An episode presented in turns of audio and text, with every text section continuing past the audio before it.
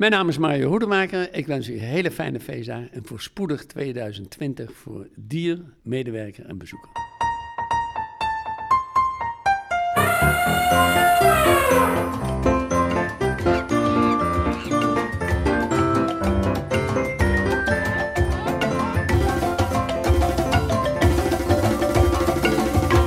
We zitten hier in uh, Dierenpark Amersfoort tegenover Mario Hoedemaker. Wie is Mario Hoedemaker? Mario Hoedemaker is een hele enthousiaste dierentuin-fan. Op jonge leeftijd al uh, heel vroeg. Uh, mijn vader leverde oud brood in Burgers Dierenpark.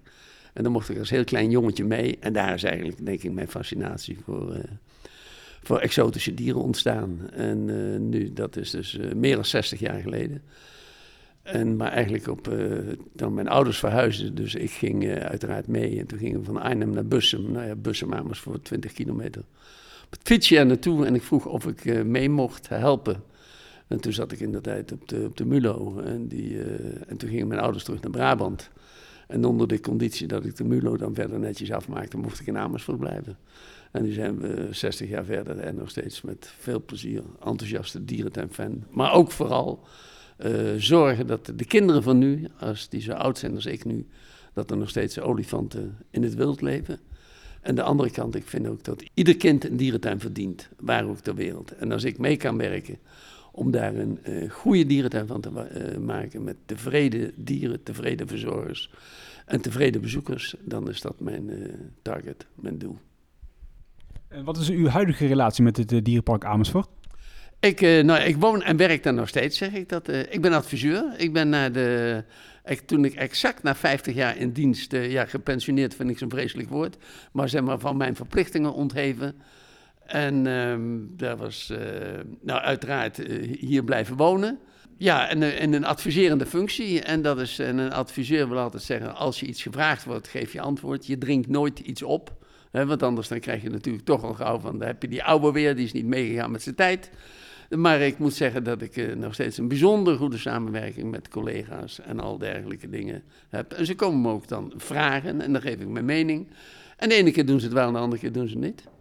Maar nog steeds met veel plezier uh, rondlopen in het dierenpark. De reden waarom ik nu ook iets later was, ik fietste net over onze calamiteitenroute, die ligt rondom het park. En toen waren de wolven aan het huilen. En daar stond ik toch even bij te kijken. Ik denk, nou, dan kom ik maar even twee minuten later bij die jongens. Dus de liefhebberij is nog steeds primair. Uw liefde voor uh, dieren en olifanten is uh, ontstaan in Burgers uh, kunt u wat vertellen over deze periode? Ja, eigenlijk heel simpel. Kom ik even terug op de eerste vraag. Uh, mijn vader leverde daar oud brood en wij waren toen de tijd, ik weet niet of jullie dat nog weten, dat was voor de bouw van de desert, was daar de olifantenstal. Het huidige stokstaartjesverblijf zit daar nog. Ja, uh... klopt. En daar staat nog een stukje van die muur staat er. En wij waren daar aan het brood opstapelen en toen gaat er een deur open en toen komt er een uh, meneer binnen met een alpino petje en een blauwe overal. En dat was Arie van den Berg, die ik later steeds beter zou leren kennen. Die kwam binnenlopen en daar liepen twee olifanten achteraan. En ik vond dat zo ongelooflijk, eh, dat twee van die grote dieren naar zo'n meneer luisterden en hem niks deden. En ik moet zeggen, dat heb ik eigenlijk nu nog steeds. Als ik, uh, ik fiets veel in het bos en ik loop veel in het bos. En ik zie kinderen met een grote hond lopen of kinderen op een paard rijden. En dan denk ik, wat is het toch fantastisch dat, dat mensen en dier zo'n relatie hebben. Ja, en zo is dat eigenlijk ontstaan. En toen, uh, ja, dat mag je tegenwoordig niet meer zeggen. En nu ben ik daar ook een, uh, een fel tegenstander van. Maar zeg maar, toen kwam uh, ja, Circus Kronen in Arnhem. Die had in dat tijd, praten we midden jaren 50, die had bijna twintig olifanten. En dan zag je dat die stal met al die olifanten op een rij. Zelfs Afrikaanse olifanten met die grote oren. En de, ja, en als je daar dan... Uh, ik heb nog ooit eens met de gedachte rondgelopen om een fanclub op te richten voor Bobby Althoff. Ja, de man is al jaren dood. Maar dat was een, een, een dierentemmer en ik denk dat, dat ik, ik ben altijd gewoon gefascineerd geweest, de, de, zeg maar, de rode draad eh, mens en dier. En dat was natuurlijk dan ook in de tijd, uh, dat is nu ook ruim uh, bijna 40 jaar geleden, toen ik voor de eerste keer naar Sri Lanka ging. En daar inderdaad, hoe die olifanten daar een rol speelden. Hoe ze toch in het wild ook redelijk beschermd werden. Maar hoe daarmee gewerkt werd. En hoe er in, de, in die kampen heb ik toen ook wel eens een paar weken gezeten. En hoe ze in de religie een rol speelden. Ja, dat is. Uh, nu achteraf kom je er allemaal achter dat dat uh, niet helemaal de juiste manier van verzorgen is. Ik ben zelf een van die personen. Ik heb 35 jaar lang heb ik verkondigd. Je kunt een olifant niet goed verzorgen als hij aan de ketting staat. Als hij niet aan de ketting staat. En nu zeg ik al 25 jaar: een olifant aan de ketting is Gerijnse dierenmishandeling. Dus dat is voortschrijdend inzicht. Kunt u iets vertellen over de oude olifantenstal in, uh, in Burgersoe, in, uh, voor de huidige? Nou ja, dat was een, uh, een blok beton met, met een vloer en er zat nog een tussenhek, een hek tussen dat ze konden zo. Dus eigenlijk was het ook wat wij hier hadden. Wij hadden een schuurtje met verwarming. En daar stonden toen de tijd onze eerste olifanten die uit Thailand kwamen. Dat was Indra en, uh, en Rani. Ja, en daar konden ze net in staan. Ze stonden voor en achter aan de ketting en ze konden liggen en dat was het. En dat was in Burgers was die stal wel wat ruimer, hè, want dat was het oude Hagenbeck systeem. Maar het was natuurlijk wel zo dat die dieren daar ook op beton stonden en aan de ketting stonden. Kunt u zich nog herinneren toen de olifanten hier aankwamen in Dierpark Amersfoort? Nou, ik, was, uh, ik kwam hier in 59 en toen waren er al drie jaar waren de, de, de olifantjes hier, uh, Rani en uh, Indra. En die werden in der tijd werden die, getraind door Walter Moreno, was een Duitse dompteur. En die, die olifanten die gingen ook opzitten en rondjes lopen en de staart vasthouden en liggen en dergelijke. En de olifanten mochten natuurlijk gevoerd worden. Vergeet ook niet dat het voeren van de dieren was een bron van inkomsten voor de dierentuin zakjes nootjes verkopen en later werden dat koekjes en dergelijke. Bent u ook uh, betrokken geweest uh, bij de import van de olifanten in de Van de Brink-tijd, eind jaren 80? Ja, heel intensief. Ja, dat is, ja, dat is een periode, dat is nu bijna, dus, zeg maar ook ruim 30 jaar geleden. Daar hebben we ook een aantal olifanten uit Burma geïmporteerd. We waren toen de eerste die een, uh, een koe met een kalf van tien maanden hier naartoe haalden. Wintida en uh, Jula. Ja, heel goed. En toen kwamen enkele maanden later, toen kwamen de, zeg maar de, de, de een aantal Aziatische koeien die ik ook uh, uitgezocht heb.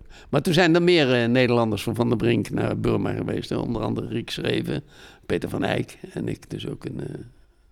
Kunt u iets vertellen hoe dat ging? Die olifanten die, uh, ja, die, zaten, die waren van de Burmeese Timber Company. En die, die was eigenaar van, uh, van heel veel olifanten. En Frans van Brink die had daar contact gelegd. En die olifanten, die, uh, ja, daar had hij een, met heel veel moeite een, een exportvergunning voor gekregen. Gaf toen ook best wat problemen hoor. Er waren ook wel best wat mensen op tegen en dergelijke. Maar in ieder geval, ik ben toen naar Burma gereisd. We hebben in eerste instantie Bentida en... En Jula, Jula had toen nog geen naam. Die is overigens vernoemd naar prinses Juliana. Hadden we netjes gevraagd. En toen, is, uh, toen was het op een, uh, in een werkkamp in Tarawadi. Daar, uh, daar stonden een aantal olifanten en daar stond Wintida ook met haar kalf. En nou ja, en de, ons idee was natuurlijk ook om met een vrouwelijk kalf terug te komen. Het eerste wat ik bij Wintida zag, ze had een stukje van de staart af. Nou ja, dat doen olifanten wel eens in werkkampen, die vechten met elkaar. En een van de vervelende dingen die ze dan hebben, is dat ze elkaar wel eens in de staart bijten. In de natuur schijnt dat heel weinig voor te komen, maar met dieren in mensenhanden komt dat uh, meer voor. En uh, was Ventida eigenlijk was de enige olifant die niet reageerde op mijn geur en mijn stem. Heel veel andere olifanten, als ik daar langs liep en ik praatte wat en ik vroeg wat met een, met een tolk, dan, uh, de Burmezen die daar op die olifanten zetten. Het is daar geen hoogstaand beroep. Hier kun je best respect hebben voor iemand die die goed met dieren omgaan. Maar daar is het, uh, stelt het niet veel voor. En, en al die olifanten die, uh, die, die, gingen terug en reageerden angstig en dergelijke. En toen kwamen we op een gegeven moment bij Mentida uit en daar stond dat kalfje van tien maanden, wat er fantastisch uitzag. En zij ook, alleen dat stukje van de staart. Ik die wordt het twintig jaar. En toen is ze dus hier gekomen. En toen is ze dus heel lang hier geweest. Toen kregen we de andere olifanten een jaar later. Dat waren Mimi en Warwar? Mimi en Warwar. Mimi hebben we helaas, ja, goed geïnformeerd. Uh, we hebben Mimi hebben we helaas, ik denk dat het een jaar of zes, zeven geleden hebben we in moeten laten slapen. Die had artritis. Hebben we alles en veel aan gedaan. Maar dat eh, op een gegeven moment als een dier pijn leidt, dan, eh, dan ben je daar verantwoordelijk voor. En als dat eh, onomkeerbaar is, dan moet je gewoon besluiten om dat dier in te laten slapen. Achteraf eh, is die eh, import vreselijk belangrijk geweest voor de Europese olifantenpopulatie. Want Emmen importeerde toen, eh Renen, In Amersfoort, eh, er zijn ook nog eh, dieren naar eh, Circus Knie en naar Duits Wipsneed, Londen, Londen, Engeland, Wipsnede. La Palmier. Op een gegeven moment toen is er heel veel gesplitst. Hè? Want toen zijn er een aantal dieren van, eh van Ouwehand, die zijn naar eh, Rotterdam gegaan. En van Rotterdam is het weer gesplitst. Naar Port Lim. naar Port Lim. Dat is geen succes geworden. Daar zat er nog één olifant bij die eh, ook een verzorger gedood had. En die is dus later, is die geloof ik eerst nog naar Israël geweest. En, en nu zit hij in de fokgroep van Hannover. Ah ja. Hm. Is dat toch, ja. ja je kunt via het stamboek kun je het allemaal... En eh, die eh, olifanten kwamen binnen in eh, Soest, hè, bij Van der Brink. Bleven ze daar dan eerst nog een tijdje? Ja, want er waren een stuk of vijf, zes mahouts. Die, die, die, die waren er ook. En zij waren met die olifanten ook aan het, nou ja, aan het wandelen. En werden goed verzorgd en dergelijke. En op een gegeven moment waren ze op zondagmorgen ook een keer aan het wandelen. Toen komt er een, een meneer langs met een auto met een heleboel lawaai. En die olifanten die renden in paniek. En toen hebben ze nog op een zondagochtend hier in de omgeving rondgelopen. Weliswaar eh, wel al snel gevonden. Maar toen ook weer eh, teruggebracht eh, naar Van der Brink. En van daaruit zijn ze dus allemaal verspreid. Maar het is wel de basis van het huidige succes van het, van het Olifant-Fokprogramma. Had Van den Brink ook nog een soort van dierentuin in Soest? Nee, absoluut niet. Nee, nee, nee. Nee, het was een, zeg maar een goed verzorgde voorraadschuur. Hij had inderdaad accommodatie om, om heel veel dieren op te vangen. Weliswaar niet groot en ook niet eh, inderdaad voor publieke normen. Nee, maar het was altijd voor tijdelijk Het natuurlijk. was altijd voor tijdelijk, ja. En dan, dan had hij weer een partij kamelen staan en dan weer een hele groep struisvogels. Maar ik heb daar eh, zelfs eh, nou ja, gorilla's in die tijd eh, gezien. Ja. Heeft u een beeld bij hoe dat toen de tijd op zo'n schip eraan toe ging met die olifanten? Want die zaten natuurlijk enige weken op zo'n schip. Hoe, hoe, hoe waren die beesten onderweg? Nou ja, dat was eigenlijk, er waren mahouts bij. En die, en die mahouts, die, eh, nou ja, die liepen gewoon, dus ze stonden in een container, in een zeecontainer, afhankelijk van de grootte van het dier. Ventida en Jula stonden samen in één container. En ik geloof dat er drie of vier kleinere olifantjes maar, in de lengte in zo'n container stonden. Die was aan één kant opengemaakt. En dat was allemaal goed verzorgd hoor. Dat was eh, strak met zeilen, want ze waren niet allemaal deklading, geloof ik. En daar, eh, en er waren die mahouts bij. En er werd dus eh, nou ja, ook voldoende voedsel ingeslagen. Heel veel eh, suikerriet. En onderweg werd dan hooi gekocht. Ik weet nog dat op een gegeven moment was het een probleem om in Cairo om aan goed hooi te komen. Maar ja, dat ging natuurlijk het ging om veel geld in die tijd. Hè? En, daar, en dat mag je nu best zeggen, maar dat, die olifantjes die kosten toen 100.000 dollar per stuk. Hè, dus daar, daar ging heel veel geld in om. Maar ja, je moest je toch, je had de beperkingen van, van de zeereis. en daar. Maar er werd goed verzorgd. In principe kwam eh, de boel toch levend aan. Maar ze stonden op een gegeven ogenblik ook van tevoren, ze stonden eigenlijk gestationeerd in de dierentuin van Rangoon. En daar, eh, ja, daar stonden ze weliswaar dan buiten, maar ja, dat maakte daar ook niet uit. En dan, dan gingen ze toch in goede conditie gingen, gingen ze aan boord. Hebben jullie nooit eh, overwogen om een bul mee te importeren? Toen niet. Toen niet. toen we later. Eh, waar praten we dan over? Eh, toen hebben we op een gegeven moment hebben we Sam gehaald in, eh, in Parijs. Sam was een, eh, een zoon van de beroemde Siam. Zijn moeder was gestorven en toen hebben we Sam. toen werd Sam met de fles grootgebracht. En toen was hij anderhalf of twee jaar oud. En toen, waren, toen was al, zeg maar, toen begon het stamboek te spelen. En toen hebben wij gevraagd, kunnen wij hem hier op laten groeien? Want we hebben wel een goede pleegmoeder voor hem dan. En dan hadden we ook bedacht dat dat Mimi moest zijn. En dat, eh, en dat klopt ook. En Mimi heeft hem dus verder eh, in bescherming genomen. En Sam was volgens mij weer eh, de broer, broertje van Ben die in Blijdorp heeft gestaan. Klopt, klopt, ja. In de jaren negentig is Karl-Heinz Bering hier ook geweest. Ja, daar hebben we ook hele goede herinneringen aan. Dat was een fantastische olifantenpsycholoog.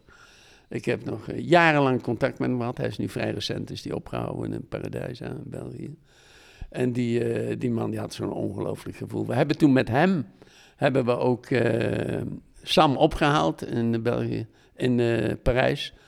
En het was een, een volledig doorgedraaid olifantje. Want de, de, verzorgers die hadden niet de techniek om het dier, zeg maar, enigszins te conditioneren en dergelijke. Toen hebben we hem opgehaald, hebben we hem hier in de stal gezet. Nou, uh, zou je ook nu niet meer doen, maar ik geloof dat met vier touwen om zijn poten zo langzaam uit de kist zo in de stal gegaan. En Karel die, die bleef erbij slapen. En de volgende morgen ging hij gewoon spelenderwijs ging het olifantje op zijn gevoel liggen en weer opstaan.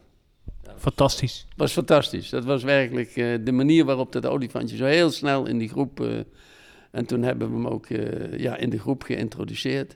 ja, het zijn fantastische herinneringen.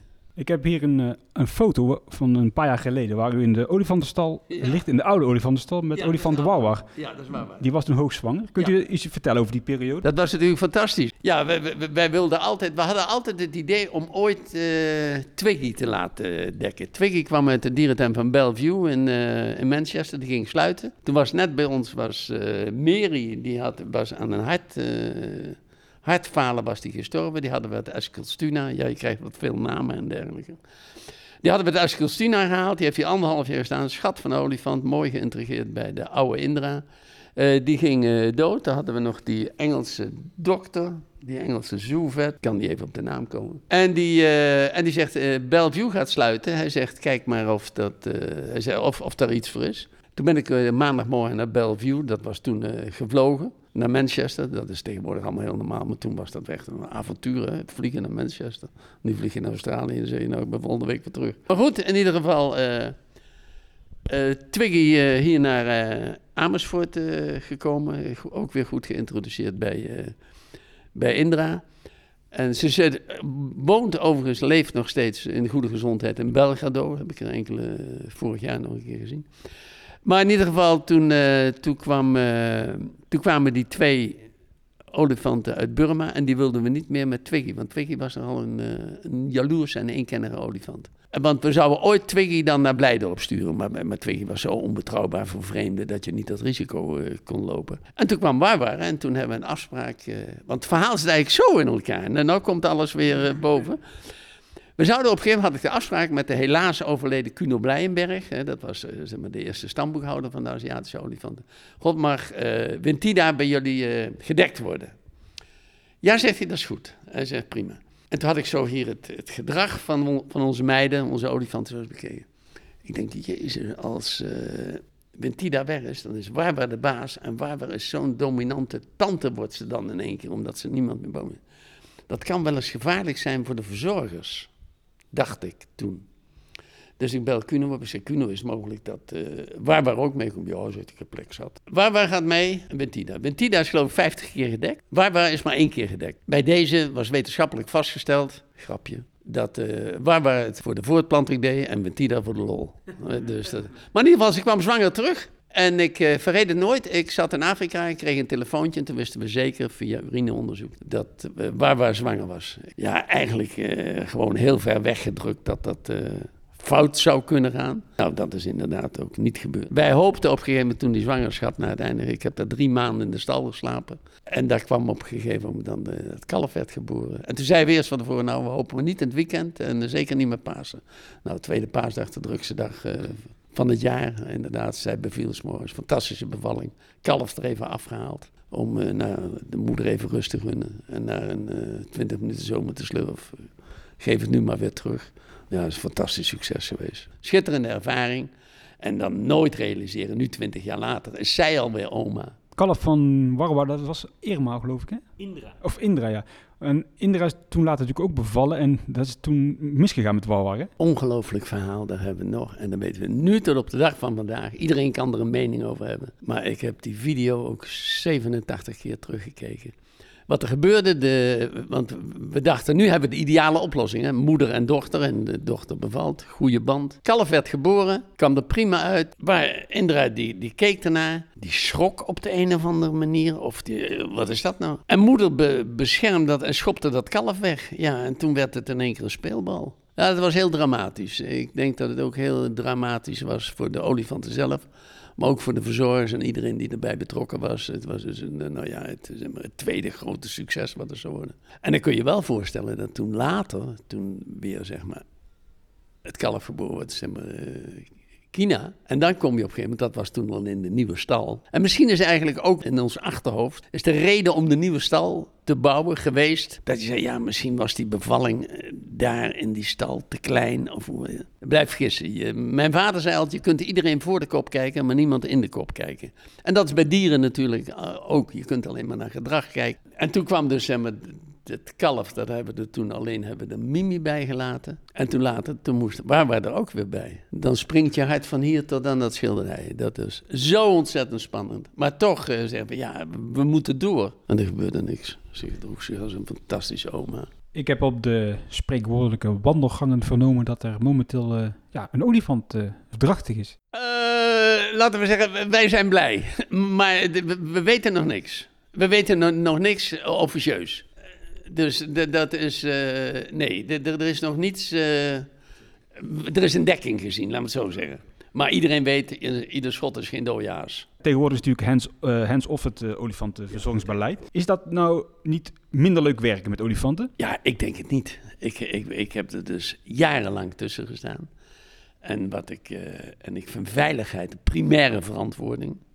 Dat is nou ja, voor het management van de dierentuin ten opzichte van je medewerkers. En uh, uiteindelijk, uh, zeg maar, deze generatie verzorgers eigenlijk die hebben ook die andere kant niet meegemaakt. En het is natuurlijk, ik was gistermorgen had ik wat interviews in de stal. En het is dan natuurlijk fantastisch om te zien hoe je met twee bamboestokjes een olifant kunt laten draaien. En hoe die baby's afkijken bij mama wat mama doet. En dat kunnen wij ook als we ook wat krijgen en dergelijke. Dus het, het, het is nog een fantastische belevenis.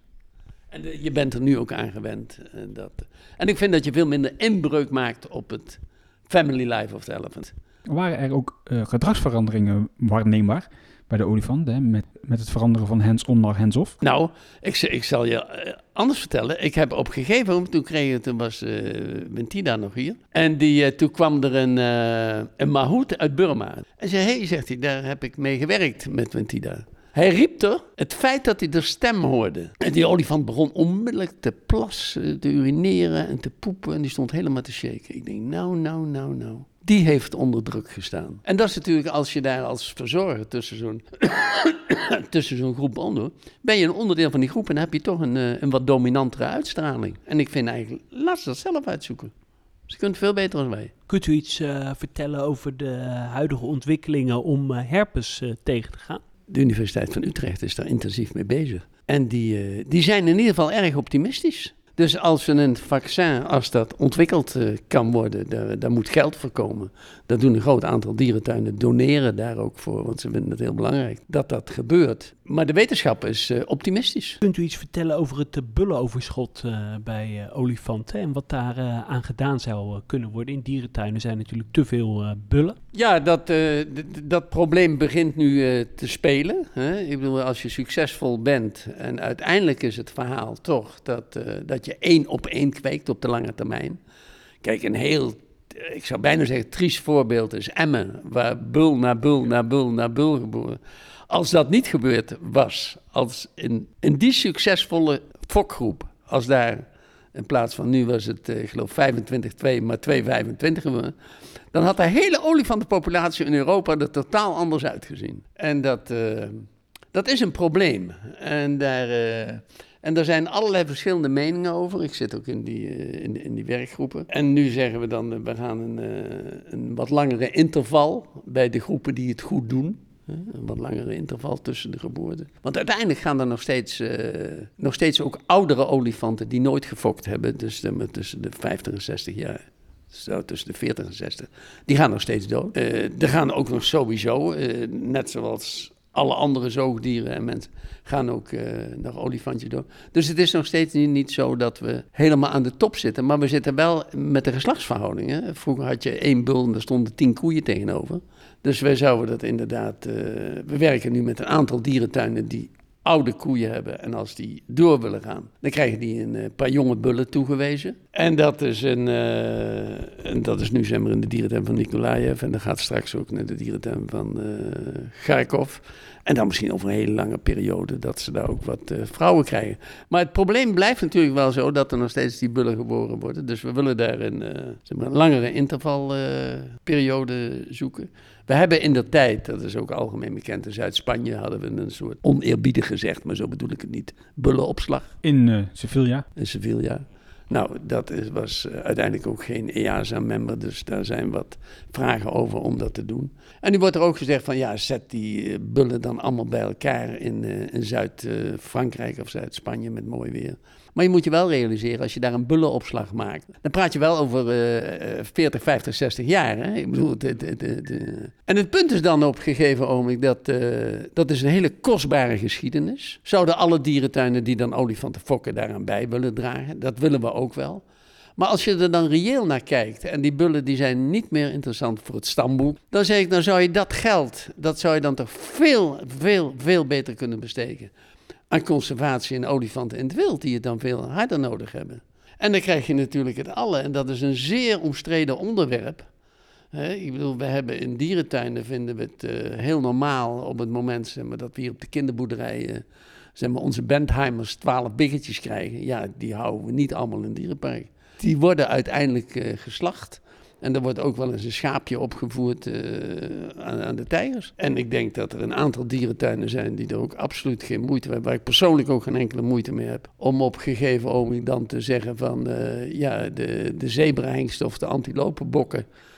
Kijk, want wat natuurlijk de discussie in deze is, hè, en dat, uh, dat raakt mij zeer hoor, laat dat duidelijk zijn. In een dierentuin heb je een verantwoording ten opzichte van je dieren. En er is verrijking en welzijn. Is een primair verhaal. En als wij op gegeven moment in een dierentuin, als wij dan vinden dat we met een, uh, met een plastic flesje of een plastic bal met pinda's erin de apen kunnen vermaken en ze dan geen jongen meer laten krijgen, dan zijn we op de verkeerde weg. En ik heb daar, en ik, uh, ik noem daar geen namen in, maar verschillende dierentuinen, ook waar ik dan mentor van ben. En daar zag ik ook wel eens problemen met apengroepen. En zei, ja, dat mag niet mee gefokt worden. En dan, en dan zag je inderdaad zo'n groep inderdaad kaal worden en stress. En ik zeg, joh, ik zeg, haal ze van die pillen af, laat ze maar fokken. En je komt een jaar later en ziet een kerngezonde populatie waar jongen en ouden bij elkaar lopen. En ik moet zeggen, als ik hier bij ze terugkomen op de olifanten, als ik hier nu zie hoe twee jonge olifanten in die afgelopen, ze zijn nu ruim twee jaar, wat een, ja, en dan ga je dat ook vermenselijken en dat wil ik helemaal niet. Maar in ieder geval geluk en levensvreugde. Maar wat een activiteit daarin zit. Dat ze met, dag en nacht naar binnen en naar buiten kunnen lopen. En als je dat nou moet gaan stoppen. En het is ook allemaal heel tegenstrijdig. We zijn heel hard bezig om het herpesverhaal op te lossen. Van de andere kant, als we een overschot aan bullen krijgen. Dan, uh, ja, dan zeg je van als, als zo'n bul nou 8, 9 jaar is en die wordt uit de groep gezet. En je zou die in laten slapen. Dan krijg je de hele wereld over je heen. Maar hoe eerlijk en rechtvaardig is dat nu eigenlijk als je... Want kijk, wat het punt is, dat hoorde ik laatst de wetenschapper zeggen. Maar die zei, op het moment dat dat dier de transportkist inloopt naar een andere dierentuin... of hij krijgt een pijpje en hij zakt dus een voet, het dier zelf weet er niks meer van. Maar je bent wel bezig aan het welzijn van het voortbouwen van de groep. En dat is een heel heel discutabel onderwerp met voor en tegen. Maar uh, ik vind wel dat je daar uh, stevig over na moet denken. En dan ook, wat heel belangrijk is, een gemeenschappelijk standpunt. En inderdaad, zoals ik het nu jullie uitleg, mag bij me komen praten en op de tribune zitten bij de olifanten en kijken wat er daar gebeurt, dan, uh, dan vind ik, dan moeten we dat. We zijn zo ongelooflijk, ik ga er toch even op door. We zijn zo ongelooflijk selectief hypocriet. We hebben hier bijvoorbeeld in de stad der oudheid, daar hebben we ratten. En die ratten die, eh, die worden verzorgd, die krijgen eten, die krijgen drinken, die worden in de winter, als het nou koud worden ze verwarmd. Als ze slecht in het haar zitten, kijkt de dierenarts naar, krijgen ze extra vitamine. We hebben eh, de, zeg maar, tamme ratten op de kinderboerderij, waar de kinderen mee kunnen spelen. We hebben opgezette ratten in het museum. We krijgen iedere maand 200 kilo diepgevroren ratten voor de uilen en de kleine roofdieren. Eh, en de kleine roofdieren. En de tuinman die vergiftigt de ratten die hier in het wild rondlopen. Nou, ik zie jullie allebei uh, helemaal knikken, klopt allemaal, mag. Vertel ik hetzelfde verhaal over een eekhoorntje, bijna hetzelfde dier, maar heeft haar op zijn staart, dan ziet er wat schattiger uit. Oeh, dat mag niet. Nou, en dat noem ik nou selectief hypocriet. En dan ga je natuurlijk over het hele verhaal. En dat afzettend tegen weer een ander verhaal. Uh, jullie weten ook, je krijgt ook je informatie. In Afrika worden op het ogenblik nog steeds ieder jaar 30.000 olifanten op een gruwelijke wijze gewoon vermoord. Dus strikken, vergiftiging enzovoort. En als we hier nou het totale welzijn van die populatie en dat we dan ja, over wie ben je dan dat je over leven en dood beschikt? Als het over een rat heeft, heeft niemand erover. Dat is wat ik bedoel. En dat is een ongelooflijk dilemma. Dan speel ik even voor advocaat van de duivel. Waarom uh, sturen wij geen olifanten terug naar, uh, ja, naar de natuur? Ja, dat, ook, ook daar. En dat mag ook geld kosten hoor. Dat, dat, mag best een tomper olifant horen. Maar dat lost het probleem niet op. En dan moet je heel goed opletten, dat, uh, dat, dat, heb ik ook vele malen gezien, ben ik ook goed over geïnformeerd. Als die olifanten dan, uh, dan zeg maar, terug in het wild zetten, is natuurlijk een heel specifiek probleem. Er komt veterinair komt daar heel veel mee kijken. En dus eigenlijk komen we dan terug op hetzelfde verhaal van onze beroemde Morgan. Daar waren een aantal biologen en die zei, zet hem maar gewoon terug en hij wordt door een groep opgenomen. Nou, dat betwijfel ik ten sterkste. Als wij hier een olifantje, en of dat nou een bulletje of een koetje is, hier in die groep erbij zetten. Nou, ik denk dat dat een heel lang introductieproces is. En met de kans van slagen, gezien de sterke familiebanden die olifanten hebben. Dus dan is dat eigenlijk niet zo'n, vind ik dat niet zo'n goed idee. En je moet er helemaal voor waken dat, ze, dat geen tempelolifant wordt. Hè? Uh, 24-7, 365 dagen aan de ketting en één keer in de, in de zoveel tijd meelopen in de processie. Het is allemaal heel een beetje, uh, laten we zeggen, gekscherend gezegd. Maar dus daar komt wel wat meer voor kijken. Eh, je, je, zou natuurlijk ook, uh, we hebben het geluk gehad een aantal keer in Australië, er zijn fantastische dierentuinen. Nou ja, de ruimte is daar nog redelijk onbeperkt. Misschien zou je er daar wel een fantastische bullengroep van 20 naartoe kunnen sturen. Maar, maar, maar dat is allemaal dan een, een oplossing die, die zeg maar, sorry, tussenoplossingen. Dat, dat, dat, lost het probleem niet in één keer op. En is het, uh, het herpesvirus, is dat ook nog een bezwaar om olifanten niet in de natuur terug te sturen? Ik denk dat we daar nog te weinig van weten. Maar dat, dat, dat is ook een daarom zeg ik ook, het is ook een veterinair uh, argument. Maar dit, uh, herpes komt ook in het wild voor. En of dat nu weer een andere stam is, dat uh, weet ik niet. We hebben het nu vooral gehad over olifanten. En we willen het nu wat meer inzoomen over ja, de geschiedenis van Amersfoort, van een dierenpark. eind jaren 80 opende de Ark van Amersfoort. Uh, in een tweede fase was een foyer-toren gepland, waarop je diverse op diverse hoogtes uh, vogels zou kunnen aantreffen. Kunt u daar iets meer over vertellen? Ja, weet je waar het op gebaseerd was? Op dat uh, beroemde, museum, beroemde museum en de kunstmuseum in New York. Hoe heet dat? Guggenheim? Guggenheim, ja, daar was het op, gebaseerd. Maar het was natuurlijk financieel absoluut niet haalbaar. Dus we hebben daar. Maar uiteindelijk hebben we daar jaren later. Maar dat was toen de, de, maquette waarover het ging. Het geheel is ooit gekomen van uh, Dierenpark Amersfoort. Er waren een aantal architecten, wat creatieve. En uh, ja, een denkteam waar we met z'n allen in zaten. En toen kwam Dierenpark Dierenark. Het begon eigenlijk, het, het, de basis van het idee is ooit gelegd met een, uh, een, broer van mij was met een architect naar, uh, naar Berlijn geweest. Die ging naar Berlijn, de vrienden. Ik zei, joh, moet je naar de dierentuin gaan kijken. Ik zei, dat is uh, zo. En die architect kwam terug en die zei, goh, wat een, wat een architectuur daar. Daar heb ik me nooit zo in verdiept. En daar zijn we eens mee gaan praten. En toen stonden we op een, waar nu, ja, even kijken, hoe moet ik dat uitleggen? Waar nu op een gegeven moment, zeg maar, net achter de Jena's, hadden we een stuk bos. Ik zeg, kijk, hier hebben we nog een stukje bos. Ik zeg, dan zou je van bovenaf naar dieren moeten kijken. Dat vond ik altijd zo leuk in de dierentuin van Antwerpen. Daarboven bij dat insectarium. Dat is nu, nu zitten daar leeuwen, geloof ik. Maar er zaten toen dromedaris en kamelen. En dan keek je van boven. En dat vond ik eigenlijk zo fantastisch. En met, met, dat idee, want uiteindelijk dierentuinen halen toch, inspireren elkaar eh, met het idee. En toen kwam dat, uh, en toen kwam dat dierenpark Dierenark. En een ark was een aanlegstijger. En, zo is dat eigenlijk allemaal uh, gegroeid. En toen hebben we er op een gegeven dat is de eerste keer dat we als private onderneming dan zeg maar een stukje subsidie gekregen hebben. Nou, toen hebben we die ark gebouwd en de savanne gebouwd. En de ark moest dan een leslokaal. En dat was een, uh, wat we noemen een, kombuis met horeca en een uitkijkpunt. Ja, en dat is eigenlijk het, het begin geweest van de trap naar boven. We hebben lang op een redelijk niveau gestaan. En uh, ja, vanuit dat punt zijn we dus verder gegaan. Op een gegeven moment dan krijg je dus meer bezoekers. En de meer bezoekers, dat, dit was vroeger het restaurant.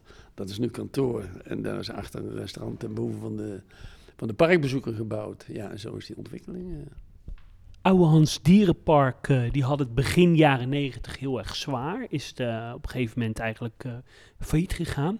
Hebben jullie toen ook moeite gehad om het hoofd boven water te houden? Nee, die, nee, in die periode niet. Onze periode, het, het zwaartepunt van onze periode, dat lag eigenlijk zeg in de jaren 84, 85. Dat was, eh, toen hebben we twee keer die enorme strenge winter gehad. Ik weet niet of jullie nog eh, al zo oud zijn. 85, 86, Elfstedentocht. Ja, daar, juist. En, eh, en, juist. En in die periode, verschrikkelijk koud, heel hoge stookkosten. Heel, veel. en toen hebben, we, toen hebben we eigenlijk wat steun bij de gemeente gevraagd.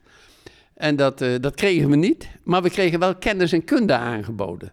En toen was er de club, 40 plus, dat is eh, zeg maar, ook een soort rotary en dergelijke. En daar kwam zo'n eh, zo, zo, zo'n hele groep mensen. En eh, dat was een bankman, dat was een PR-man, dat was een technische man, dat was eh, een researchman. En al die kennis. Dus we hebben tientallen vergaderingen met die mannen die allemaal hun kunde inbrengen. En dat zijn we allemaal gaan gebruiken. En daar is later is daar ook weer zeg maar, die subsidie uit terechtgekomen. Dat er een subsidieman bij zat en dergelijke.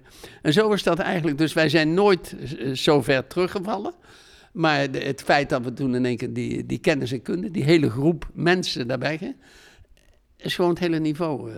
In ongeveer, ik denk 88 is er een film verschenen, De Overvallers in de Dierentuin. En daar speelde hij ook nog een eh, rolletje in.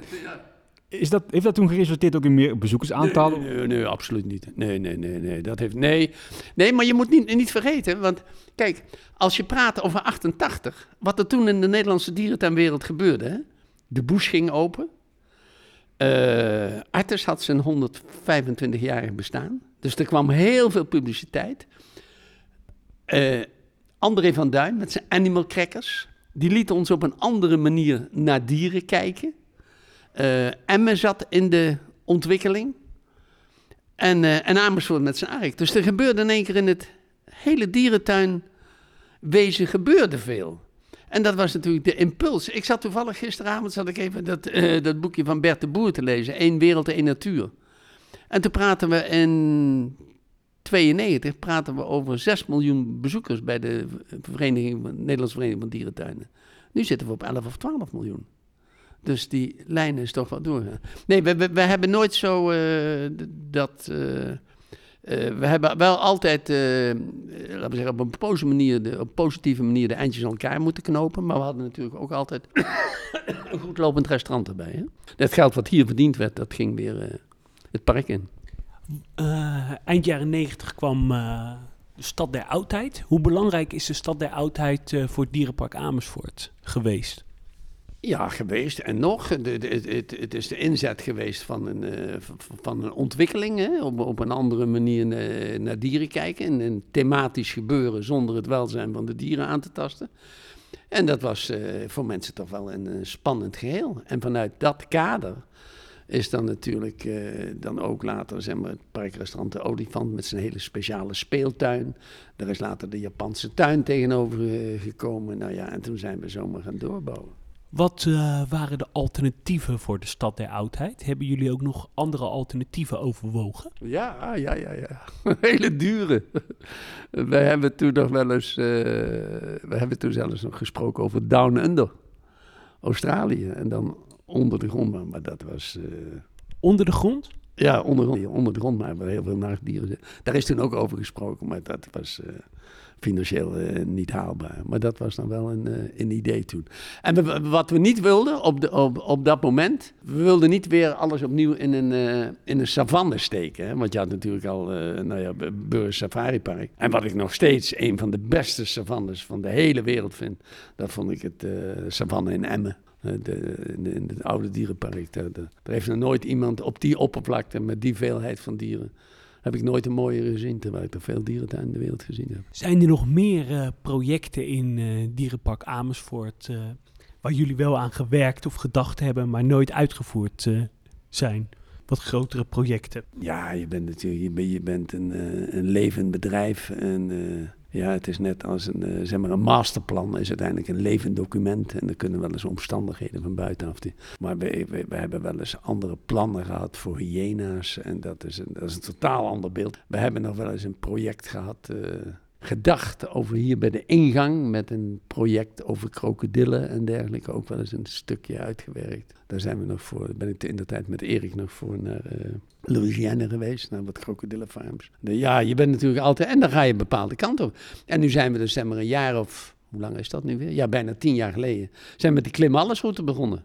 En die klim allesroute, dat is ja, dat is zo'n unieke manier eh, van dierentuinen bekijken. En dat is, eh, kijk, je kijkt hier achter en dan zie je bij die pakieten waar je naar boven gaat. Dan voor een glijbaantje kom je er weer af. En verderop bij de beren en dan met een glijbaan. En dan zie je wel eens dat opa's een beetje overmoedig zijn. Met die kinderen, die lopen dan wel die trap op. Maar die weten niet dat er aan het eind een, een, een glijbaan zit. Maar het is natuurlijk wel dat ook zeg maar, bij de hyena's, dat verblijf ken je, waar je onder de grond loopt en dan in een laten we zeggen, in een soort terrarium waar jij dan in staat. En tussen die hyena's. En datzelfde bij de leeuwen ook gedaan. Nou ja, en, het, uh, en uiteindelijk even terugkomen nog op de, op de ark met zijn volière. Uiteindelijk is dat toch slavelrijk uh, weer geworden. Weliswaar een andere en een goedkoper vorm als dat ooit. Maar dat staat er nu ook. In de jaren 70 waren, waren de rondreizende dolfinariums natuurlijk heel erg populair. Is het toen ook overwogen om zoiets naar Amersfoort te halen? Nooit, nooit, nee, nee. Nee, er is... maar we, we hadden wel in, in de jaren 60, kun je ook niet meer voorstellen. Maar toen hadden wij hier ook uh, voorstellingen met roofdieren. Hadden we die Moreno, die had één tijger, twee leeuwen en drie geiten. En daar heb ik als kleine jongen nog als koetsje, zoals dat heet, meegeholpen. Met uh, postementen aangeven en dergelijke. En bij die olifanten was ook een voorstelling. We hadden ezeltje rijden en ponywagen rijden ik weet niet meer wanneer het was, maar het was in de tijd dat uh, Safari Park Beekse Bergen de chimpansees uit uh, Rijswijk uh, kreeg. Daar zijn jullie ook wel eens voor in aanmerking gekomen en hebben overwogen om een eiland met chimpansees te maken. Ja, ja, ja. Nou, nee, niet direct een eiland, een vallei. Dat, dat stuitte op gegeven moment. Wij zijn een dierenpark in het bos. En ik geloof een van de hoofdargumenten is toen ook geweest. Ja, er zijn natuurlijk zo verschrikkelijk veel dingen. Maar een van de hoofdargumenten dat we heel veel bomen zouden kwijtraken. En toen, uh, toen is er een. Wij hadden op een gegeven moment die toezeggingen al van die, uh, van die chimpansees. En toen hebben we later een, uh, een afspraak gemaakt met de Beekse Bergen. En die hebben het geheel dus weer overgenomen. Maar we zijn er heel intensief en heel ver mee bezig geweest. Veel gesprekken gehad toen. En jullie hebben eigenlijk nooit een aquarium of uh, zeezoogdieren gehad. Hebben jullie dat ooit overwogen? Of, uh... heel, heel, bewust nooit over gehad. Uh, de kostfactor speelde een hele belangrijke rol. En je moet natuurlijk niet vergeten dat, dat zeg maar, in, de, in datzelfde kader Burgers Ocean, Oceanium en ook zeg maar, Ouwehand had een heel mooi, en nog, een mooi aquarium. Nou ja, Emma had natuurlijk ook zijn aquarium onder de grond. Dus wij, uh, wij vonden dat altijd vrij specialistisch, vrij kostbaar. Dus we hebben gezegd, nou, er zijn voldoende in dat kleine landje. En als je 100 kilometer rijdt, kun je hele mooie aquaria zien. Het uh, voormalig olifantverblijf, dat was toen der tijd redelijk uh, revolutionair toen dat geopend werd. Dan praten we echt over uh, 61. Ja, dat was heel spannend. Weet je wat het grootste probleem daar toen was? Dat we stroom hier in het park kregen om die uh, aan elkaar te lassen. Dus we hadden een hele speciale kabel, dat ging toen onder leiding van Henk Vis. Dat was ook nogal een, uh, behalve een goede dierenman, ook een, uh, een echte technicus. En we hadden toen nogal wat contacten met de spoorwegen, want we hadden een soort afstapstationnetje hier aan de zijkant. En toen hebben we daar duizenden kilo staal gekocht. En toen, toen hebben we een olifantenren gebouwd, een bos afgezet met spoorbielzen. Veel zwaarder als toen nodig was, maar ja, ook met de kennis van toen. Kunt u uh, iets vertellen uh, over uw rol uh, binnen de EASA en NVD? Ja, ik ben van begin af aan, eigenlijk vanaf de oprichting, heb ik betrokken, betrokken geweest bij de NVD. En ik vind het inderdaad nog steeds een, een fantastisch verhaal, die samenwerking die we er is hebben. We hebben uiteindelijk geen geheimen voor elkaar. Ik vind het mooie van de samenwerking van die dierentuinen. We vertellen elkaar de successen. Maar we vertellen elkaar ook als er wat misgaat. Als er hier een uh, bijzondere ziekte uit zou breken, dan is binnen een kwartier weten alle dierenartsen van al die dierentuinen dat er is.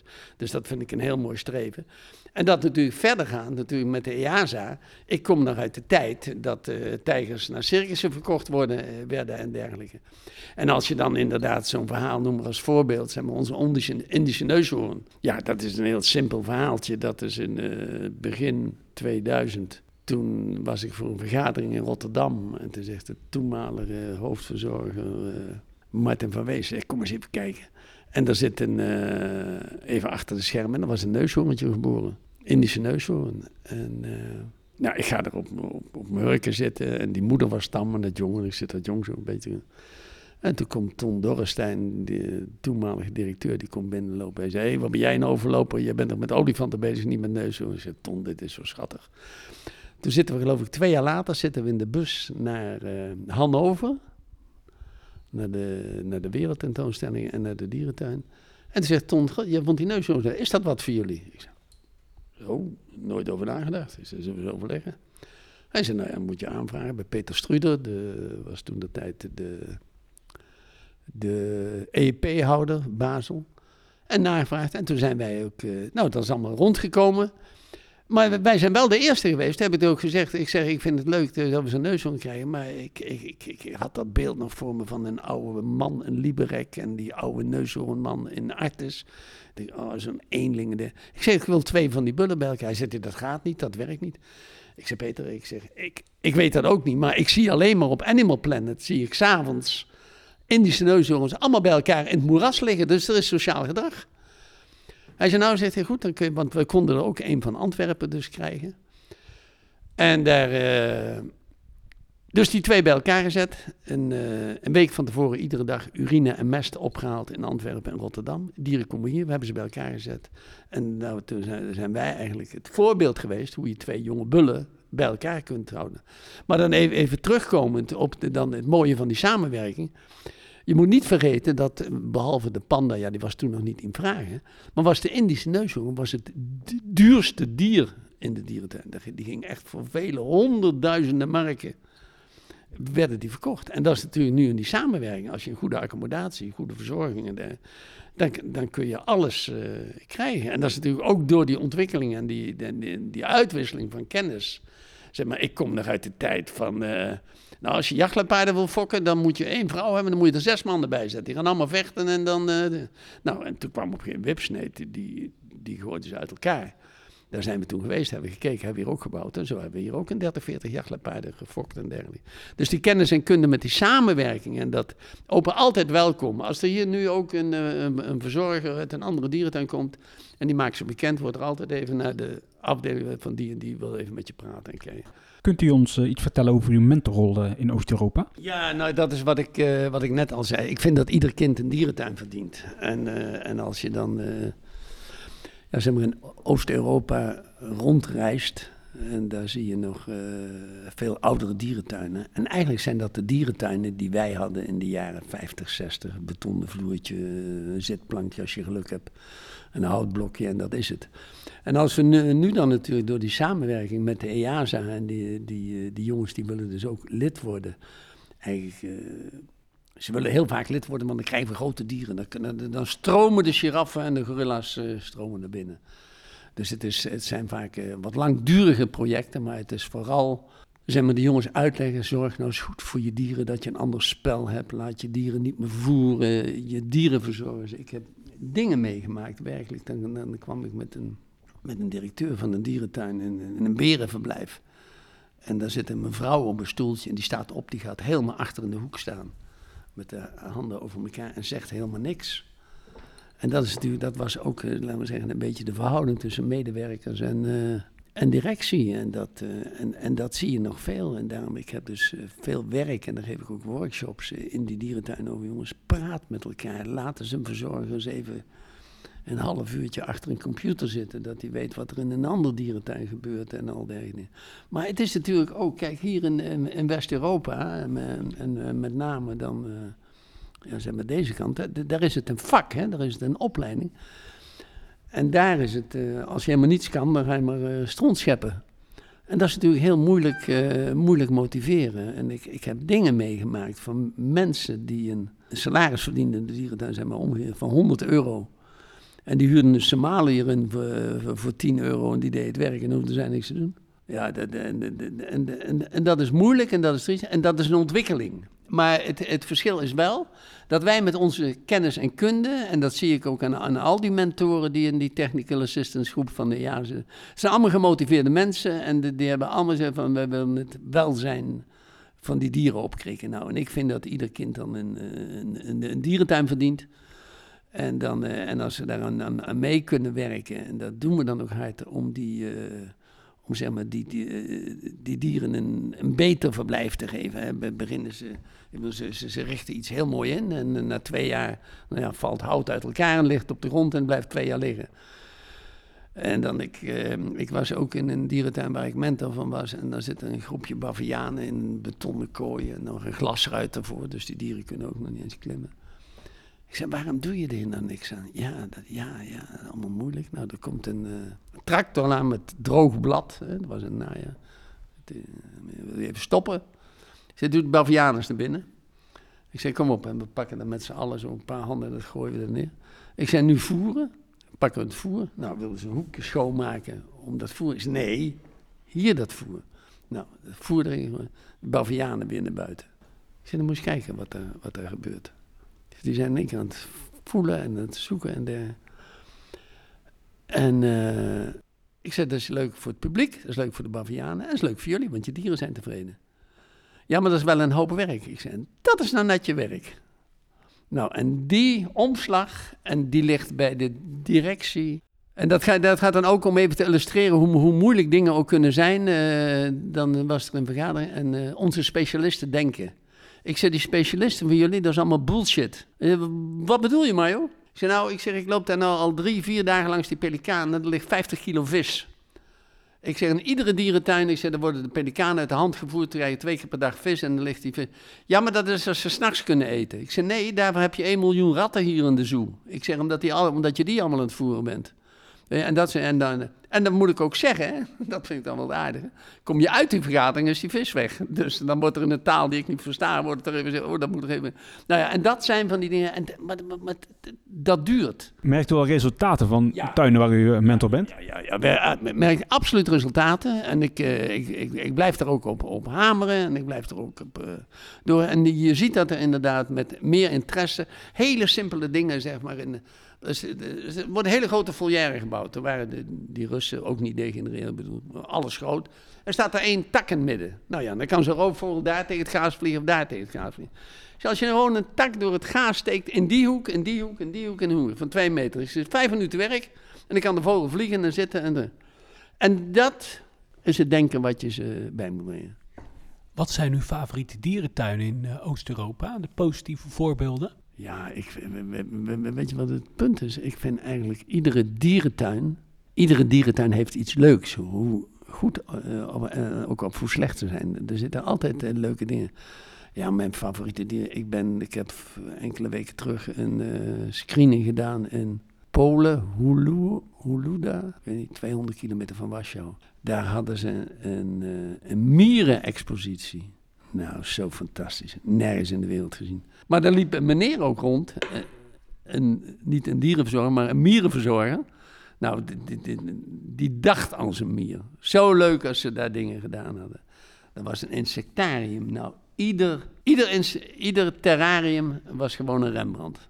Zo fantastisch. Voor de NVWA doet u ook uh, keuringen. Kunt u daar iets over vertellen?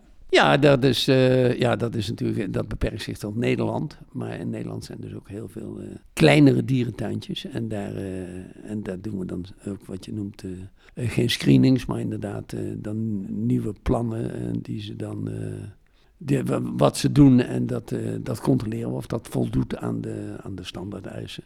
En dat is ook een hele leuke job en dat doen we met een aantal oud-collega's. En zodoende kom je ook bij die kleinere tuinen allemaal binnen. En, dat is, uh, en dan word je er ook wel eens. Er komen ook hele leuke contacten uit voort. Die je dan weer bellen. God, weet je daar of dat, uh, daar of dat te zitten? Of zou je me daar uh, mee kunnen helpen? Of mogen we eens bij jullie komen kijken hoe jullie dat doen? Nou ja, en als dat, dat soort dingen, als dat alleen maar, zeg maar het welzijn van iedereen verhoogt, dan vind ik dat een prima verhaal. Ik krijg wel eens te horen van uh, mensen die uh, betrokken zijn met die kleine dierenparken, dat het niet eerlijk is dat u als NVD-medewerker die tuinen komt keuren. Maar u doet dat niet uit naam van de NVD, hè? Nee, nee, helemaal niet. Nee, ik doe dat uh, puur op, op mijn naam, op mijn eigen naam. En daar... En ik, ik ben er de volle overtuiging ook heel neutraal in. En daar, En ik, eh, ik, geef, ik maak zowel opmerkingen als, eh, als complimenten. En, en, en daar, daar blijven natuurlijk toch altijd, vooral als dat die kleinere tuintjes zijn, dan is dat ook. eh, ja, daar liggen ook vaak hele persoonlijke dingen in. Ja, en als iemand het leuk vindt om een bepaald iets op een bepaalde manier in te richten en het dier heeft daar geen last van, dan denk ik, ja, nou ja, dat is natuurlijk niet helemaal het biotoop van wat je, wat je wilt. Maar eh, nee hoor, ik ben, daar, eh, ik ben daar neutraal en ik ben daar open en eerlijk in, vind ik. Tot slot, want we zijn een beetje aan het einde gekomen van het gesprek. Wat is uw favoriete dierentuin? U heeft er vele gezien. Ja, Dierenpark Amersfoort natuurlijk. Ja, dat uiteraard. Ja, nee, maar van de andere kant, kijk, als ik, bedoel, als ik sec kijk naar een, eh, een specialistische dierentuin, dan vind ik eh Apenhul een absolute topper. Hè, Dat we gewoon puur sec, alleen maar met apen bezig zijn, vind ik een absolute topper. En ik vind, eh, ja, ik, ik ben dit jaar, ja, je het niet, maar meer dan 40 dierentuinen geweest. En ik heb zulke verschrikkelijk leuke dingen gezien. Ja, en ik vind ook nog steeds, ik ben vrij recent met Fred Vis, onze directeur. Toen zijn we even naar Noord-Duitsland geweest. Toen zijn we even naar Walsrode geweest, naar Hodenhagen. En naar eh, Hagenbeck en Hannover. Dat zijn twee totaal verschillende dierentuinen. Maar ik vind die traditionele, die traditionele dierentuinen, zoals Hagenbeck nog steeds, die overigens, een- daar lopen veel mensen langs, maar een fantastische beplanting heeft. Hè, met, met werkelijk oerbomen en dergelijke. En ook hun, eh, laten we zeggen, hun basiseducatie en dergelijke. En daartegen dan weer dat tropenhuis daar vlakbij, hoe je daar op zijn, oneerbiedig gezegd, op anderhalve meter zoveel kunt creëren. Ja, dat vind ik ook heel knap. Maar als je nu dan ook, zeg maar, eh, ja, ik noem maar wat, in Keulen heb ik ook fantastisch leuke dingen. Dat is bijvoorbeeld een heel leuk ding van Keulen. Dan zeggen we, ja, waar kijk je naar? Daar staat bij iedere verblijf staat een, eh, een vuilnisbak en het dier wat erop geschilderd wat er zit. Dus kinderen kunnen al heel snel kijken wat er zit. Ja, dat, en, daar is iedere dierentuin heel creatief in. Ik kan niet zeggen wat de mooiste of de lelijkste is. Het dierentuin van Dubboom is een enorme vlakte in Australië. Maar eh, ja, ik vind een, eh, ook Artes heeft ook met zijn oude gebouwen. En als je dan ziet hoe ze dan inderdaad maar, zo'n gierenkooi tegen zo'n oud gebouw. En ik ken nog uit de tijd dat er allemaal vakjes waren. Ja, dat vind ik fantastisch. Als u terugkijkt op 50 jaar Dierenpark Amersfoort, wat is nou echt uw hoogtepunt geweest? Ook misschien een beetje cliché, maar... Nee, nou ja, goed. eh, Kijk, het is natuurlijk dat, eh, wat ik me nog heel goed herinner, de geboorte van de eerste jachtluipaarden. Ik weet dat ik een keer bij de Flamingo stond te kijken. En dan, dan mag ik iets... eh, wij hadden, en toen op september, ik sta met een groep mensen te kijken. En onze flamingo's die waren wel eens aan het rommelen. En dan praat ik, denk ik, eh, ik weet het niet precies, zou ik na moet kijken, maar in het begin van de jaren zeventig. En toen hadden we, een jonge flamingo. Die, die waren altijd wel aan het rommelen, maar nooit verwacht dat er een bevruchting En toen was mijn uitspraak, ik zeg, kijk, dat is nou... In Artes drie biologen, wij geen één en we hebben een jonge flamingo. Weet en, dat is natuurlijk, en, en dan de, de olifant eh, is natuurlijk... Een, de opening van het dinopark vind ik een fantastisch evenement geweest. Snavelrijk, als je daar nu rondloopt. En jarenlang heb ik, eh, zeg maar, uh, maraboes geknipt en der. En die vliegen nu vrij rond en eh, nestelen boven in de bomen. Het is een aans- aaneenschakeling van hoogtepunten. En het, ik denk dat het mooie in de mens is, die, eh, je hebt altijd heel snel eh, de neiging om de negatieve dingen maar te vergeten. Dat is mooi. Mario, heel erg bedankt. Ja, misschien tot de volgende keer. Ja, hartelijk bedankt voor uw tijd. En, eh, ik vond het erg leuk gesprek. Van harte welkom.